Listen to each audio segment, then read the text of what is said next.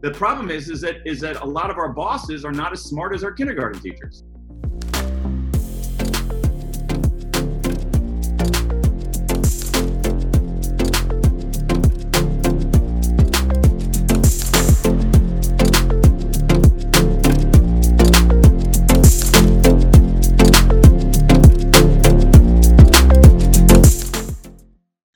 Welcome to this new episode of Open Up Digitals, and in this episode, we talk to Daniel Pink. The way in which we work is changing rapidly because of the digitalization of our workspace and because of new technological possibilities, and of course, because of the corona, who has accelerated the whole process. Now, how should companies deal with these new challenges? And how can employees make sure that they stay in touch and stay connected and involved? And what can we do differently or maybe even better? And what can we learn? Today, we are very honored to talk to the one and only Daniel Pink, whom we think needs no further introduction. But for the very few, Daniel is, a, among other things, a very well known author of several books about business and human behavior. His books include New York Times bestsellers like the book When, titles like A Whole New Mind, Drive, and Sell uh, to Sell is Human. Daniel's books have won several uh, awards, multiple awards, and are, so, are sold more than 3 million times. Last year, he was called the sixth most influential management thinker in the world. He lives in Washington with his family, but today he is here with us. We're very honored and thankful that you're here, Daniel, to talk with us about the future of work. Welcome. Thank you for having me. It's a pleasure to be with you. Thank you. Well, uh, like I said, we're talking about the future of work. People are talking about the future of work all the time, about the changes that we're going through in the way that we collaborate, communicate, consummate. And until recently, this was mainly about the digital transformation, and Corona has certainly had a big impact on that.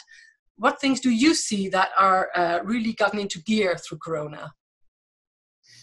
Well, I mean, all, all, kinds of things. I mean, part of it I, I, on a number of different levels. Part of it is uh, difficulties we have with governance, um, both at the at the international, national, even corporate level.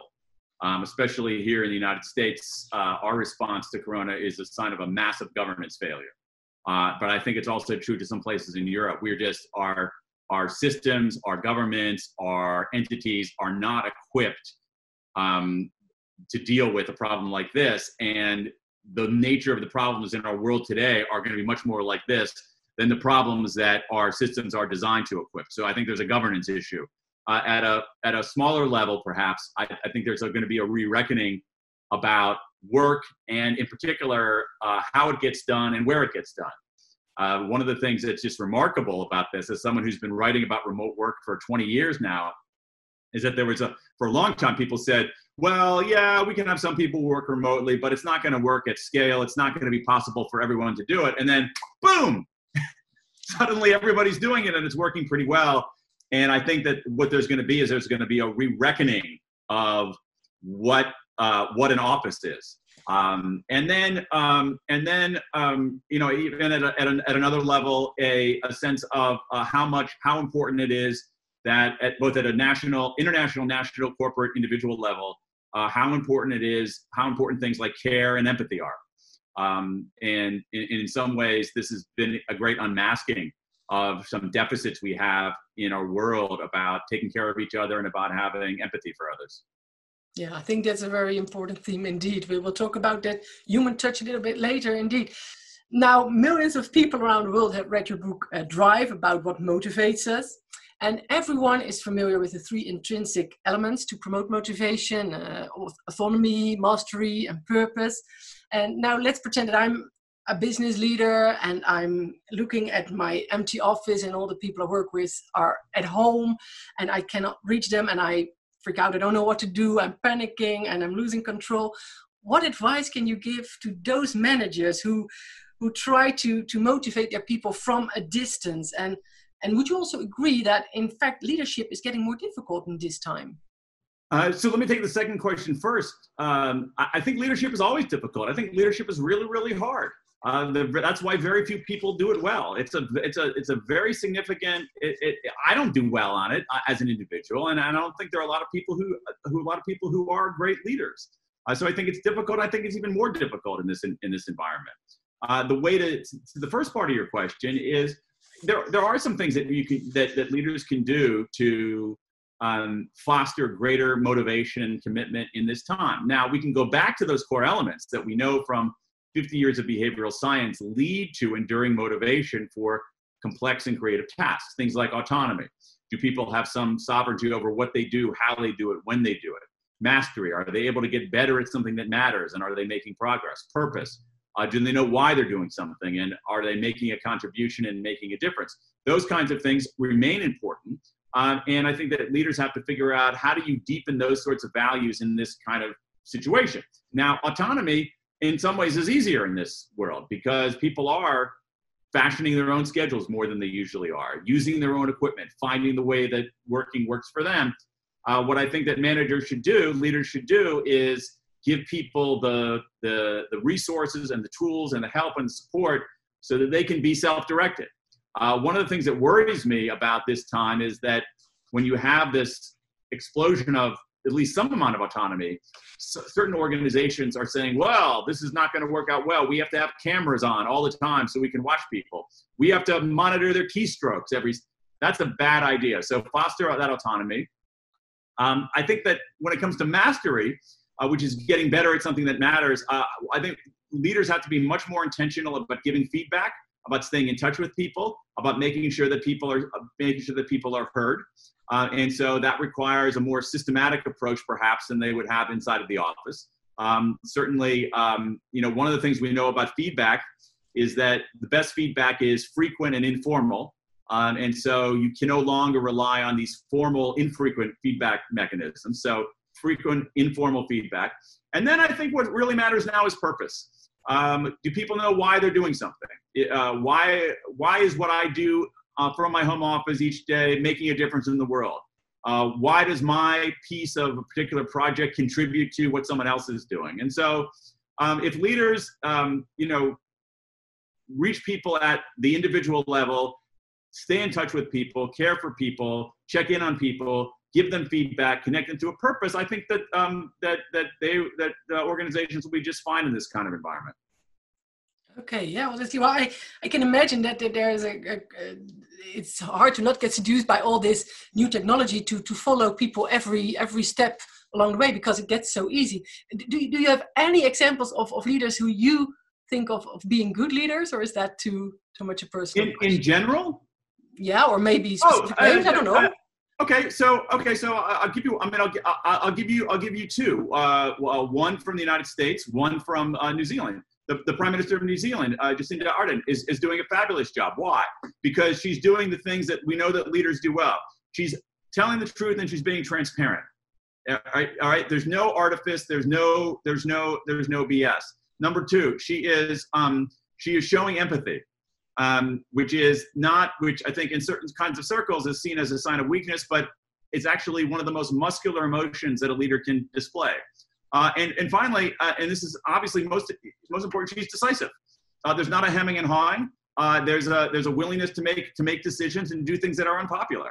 And I think that that is important not only at a national level but also at a at a um, at, at a corporate level. Now, another leader I think who's doing some great work here in the states not as well not as well known internationally um, is the is the fellow who's the commissioner of the National Basketball Association, the NBA, um, uh, Adam Silver, who took dramatic action right when the right when COVID started to shut down the league, but then worked with the teams and worked with the workers, the players, to fashion a very creative solution. So now you have professional basketball being played in this bubble, and the players are safe and the fans are watching and the teams are flourishing and um, it, and it took and it took someone who was willing to be um, transparent and empathic and decisive and so there are you know there are there are this is a time that in, in many ways unmasks who's a great leader and who's not well, I'm very happy that the second one is a guy because otherwise we would come to discussion that female leadership would be better because empathy is normally seen as a female kind of thing, but a man can do it as well. Uh, I understand. Uh, in your latest book, The Scientific Secrets of Perfect Timing, you talk about the when. uh, the secrets uh, to good timing to help you flourish uh, at school or at work or at home. But now we're working full time from the home, so the nine to five routine seems a little bit outdated.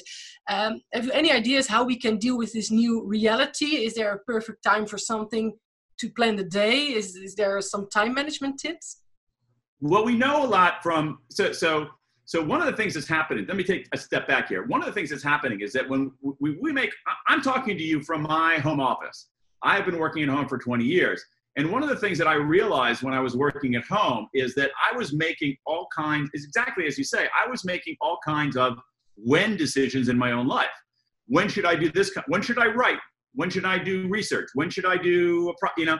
And I was making those decisions in very sloppy ways. Uh, that frustrated me.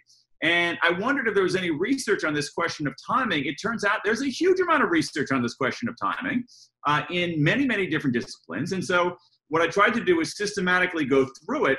Uh, and what I discovered here is that we think that timing is an art, but it's actually a science. That we make our timing decisions generally based on intuition and guesswork.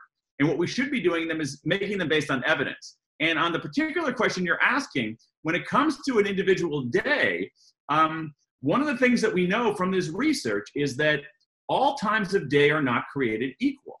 That that that that our brain power does not go like this. It's not constant over the course of a day. It changes. It changes in significant ways. Um, and what we know also is that we tend to move through the day in three stages: a peak, a trough, and a recovery. Um, most of us move through the day in that order peak early, trough in the middle of the day, recovery later in the day. About 20% of us, though, who are night owls, who have an evening, what's called an evening chronotype, they hit their peak, you know, evening, mid-evening, late evening, middle of the night. Um, and what we, what we know is is a fairly simple recipe. We should be doing during our peak period, which for most of us is early in the day. We should be doing our analytic work, work that requires heads down, focus, and attention. During that trough period, the early to mid afternoon, we should be doing our administrative work because that's the time we underperform almost across the board.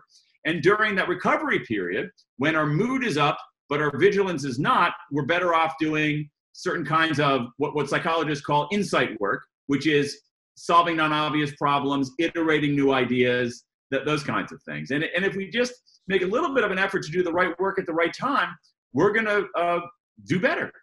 Yeah, I think you could actually learn from uh, kindergarten teachers. I think because they know when when the child is alert and when they should do something more low profile, right? Or is that a strange thought? But, no, but you're exactly right. And here's the thing: we have we have evidence of this. There's some very very good studies in education about this. I'll give you I'll give you one uh, out of Denmark. One of the most important studies here is out of Denmark. In Denmark, students take standardized tests as they do in as they do in Holland, as they do in Germany, as they do here in the United States. Okay, in Denmark, the students take the tests on computers, but the typical Danish school has more students than computers. So on test day, everybody can't take the test at the same time. So the students are randomly assigned to take the test at different times of day. Some take them early, some take them late. And there was an important paper uh, led by Francesca Gino at Harvard and two Danish researchers looking at 2 million Danish test scores. And it turned out that kids who took the, the test in the afternoon scored as if they'd missed two weeks of school. Um, Such a difference. Okay. It's a huge difference. And, and, and so, you know, so what we know, uh, there, there's research out of uh, in here in the states, in, in Los Angeles, the LA Unified School District, uh, showing that kids who took math in the morning had higher grades, did better on this on our state standardized tests than students who took math in the afternoon. So there are differences in performance based on time of day. You're absolutely right. Teachers often had an intuitive sense of that. The problem is, is that is that a lot of our bosses are not as smart as our kindergarten teachers. Yeah, that's a good that's a good sentence. Yeah, good quote. Thank you. Uh, well, um, now that this digital transformation is in full swing, uh, there's all this new technology, and, and the, the, the, emphasis is very much on this technology and new tools, new apps, new platforms. Uh, uh, it's difficult to keep up with all these changes, and a lot of businesses maybe see too much of a solution in this new technology. They think if I just, you know, implement the, the technology, then every problem is solved. But where then is the human or the social element in this digital transformation? How can we ensure that, uh, especially now, everybody can participate and can contribute on these platforms so that nobody is left behind? It's a great question, and, I think it begins to goes back to one of your early questions, which is which is leadership. One of the most important aspects of leadership is intention. Uh, you have to you you have to actually intend for that to happen. Uh, you have to intend to to to involve people, and, and, and we know how to do this. What we want to do is we want to we want to build teams. We want to build diverse teams. Uh, we want to make sure that everybody is heard from. Uh, we want to make sure that everybody has the resources and um, that, that he or she needs to, to do their work well.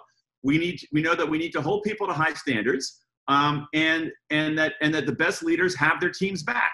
That's that we, we know that we've known that for years. The problem is is that uh, a lot of leaders don't do that. In part, as we were talking earlier, because it's it's very very hard. Uh, but if, but if leaders are willing to do that, if they're willing to build diverse teams, listen to everybody, give people resources, hold them accountable, and um, um, they'll be able to we'll, we'll, be able to do great things. So again it comes back to empathy attention and of course uh, like you say diversity and resources uh, and things like that. Okay so the empathy is a very very big thing um, now while the world is is is uh, working on containing the coronavirus and is doing more or less a good job at that businesses are are doing whatever is needed to to ensure that the business continuity and the survival is, is secured However, uh, in the long term, I think responding and recovering won't be enough. They should maybe add something more. What do businesses need, and, and in order to grow and and and to thrive in a post-COVID nineteen world? Well, I mean, I don't want to put the onus entirely only on business. I, I, I, I mean, it's, it's, a, it's a great question, but again, businesses are embedded in society. And, and one of the things that business leaders can do is ensure that societies have the right priorities. And again, so I'm speaking, you know, obviously I'm an American, um, as you as you all can tell by my my accent and my you know uh, over energy here. But but you know I'm I'm an you know I'm an American, and, and one of the things is is, is that um, is that we have to figure out you know at a national level what our priorities are, and and I'm not sure you know nationally and internationally our priorities are right. I'm not sure that our priorities are first and foremost do we, t- do we build a just society? Do we take care of people? Do we make sure that nobody falls through the cracks? Um, that those are the most important, those are, the, I think, the most important things at a moral level. But those things that, that, that, that give us that moral um, foundation are actually incredibly important economically. Um, and and so I, what you what you want is you want business leaders who not only are advocating for their own firms, but are actually advocating for a just society. Uh, because in the long run, a just society is a more prosperous society. Okay, so that actually the whole conversation, in, in my opinion, is brought back to, to that care and empathy, that there is a lot of digital things and technological things going on, but it all comes back to, to, the, to being human, human touch and, and, and the empathy indeed. So we're not, it, not, it, not... it comes down to it comes down to what kind of life do you want to live? what kind of what what what is it what is what are you going to do with your time your limited time on this planet it comes down to these very deep existential questions and uh, and in the day-to-day maw of things it's easy not to confront those but when you're faced with a pandemic when people are fearful we have to look at those things dead in the eye and ask ourselves those kinds of questions what kind of society do i want to live in yeah. what how do i want to treat other people what do I, as an individual leader, want my legacy to be? And those are tough questions, but now is the right time to be asking them. Yeah, and those technology should not be a purpose in itself to be as digital as possible, but to use it to become more yeah, empathic. Technology, technology, technology is a tool.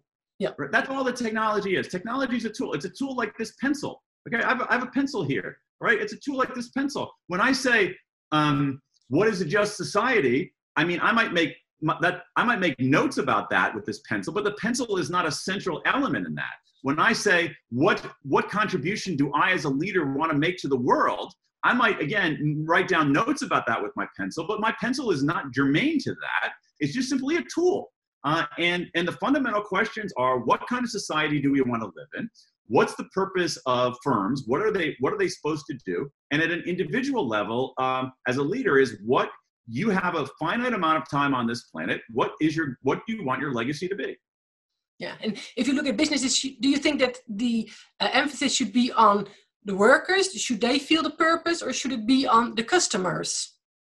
That's a great question, and I think it's and I and I think it's both, and and I, it's something that I've wondered about a long time, um, and I don't have a good answer for you. Uh, I, I, think that it's both. I do think that I do think that there is something right and just about taking care of customers. Uh, I also think there is something right and just about treating employees well.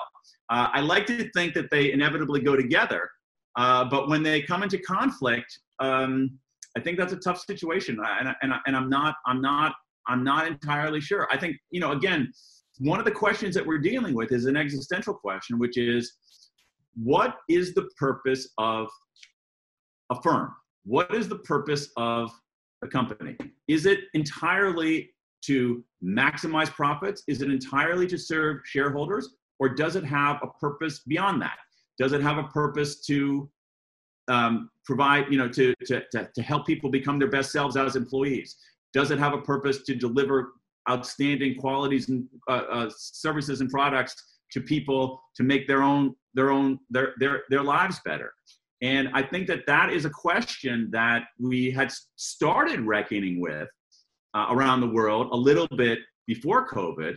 Uh, you see it now with the big announcement that was made by the Business Roundtable here in the United States, where a group of CEOs got together and said the purpose of a corporation is not only to maximize returns to shareholders. I think that question is being accelerated and deepened because of this um, this COVID, and I don't think it's an easy answer. Um, but you know, you know, any kind of change in business or in politics or in society begins with people of good intent having honest conversations. And I think that that's what we need right now. Yeah, that's clear. It's a very good answer indeed. Uh, last question already. For the better part of two decades, you've been uh, skewering conventional business uh, wisdom and transforming uh, complex ideas into practical approaches that people can put into work immediately. Now, to round it up, um, can you tell us what the most important lesson is that we should learn from COVID? And can you advise our viewers what they should do starting tomorrow? It's great. Okay, so, so another really good question. So, so I, am not sure there's a single most important thing to do. Um, um, I, I, would say that the the um, um I would say that there is. Um, uh, I'm I'm now writing a book about about regret, and so I'm I'm sort of have that top of mind. But there's um, um one thing you should do is Viktor Frankl said this very well. I'm going to paraphrase him. He said that um, that you should act as if um, you've already acted and actually hang on. I have it right here. I'm going to make sure i get it right. Okay. Sorry about that. No problem no problem i just want to make sure that i'm accurate. So he said he said that that you should you should you should live as if you are already living for the second time and as if you had made the mistakes you are about to make right now. So so so so think so as you make a decision think through is this a decision I'm going to be proud of?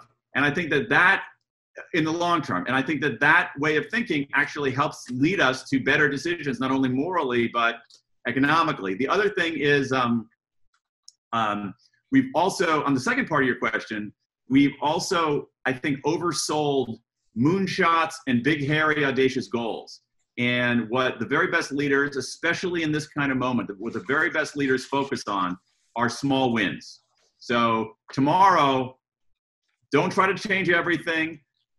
Don't try to be a revolutionary in one day. No one ever is. But try to do one thing tomorrow that makes your world a little bit better. Go for those small wins. And what happens is that small wins pile up, they cascade to other small wins, and that's how you get big change. Yeah start small and it will become big. Thank you very much for taking the time to talk to us. We really enjoyed it a lot. Thank you very much, Daniel Pink.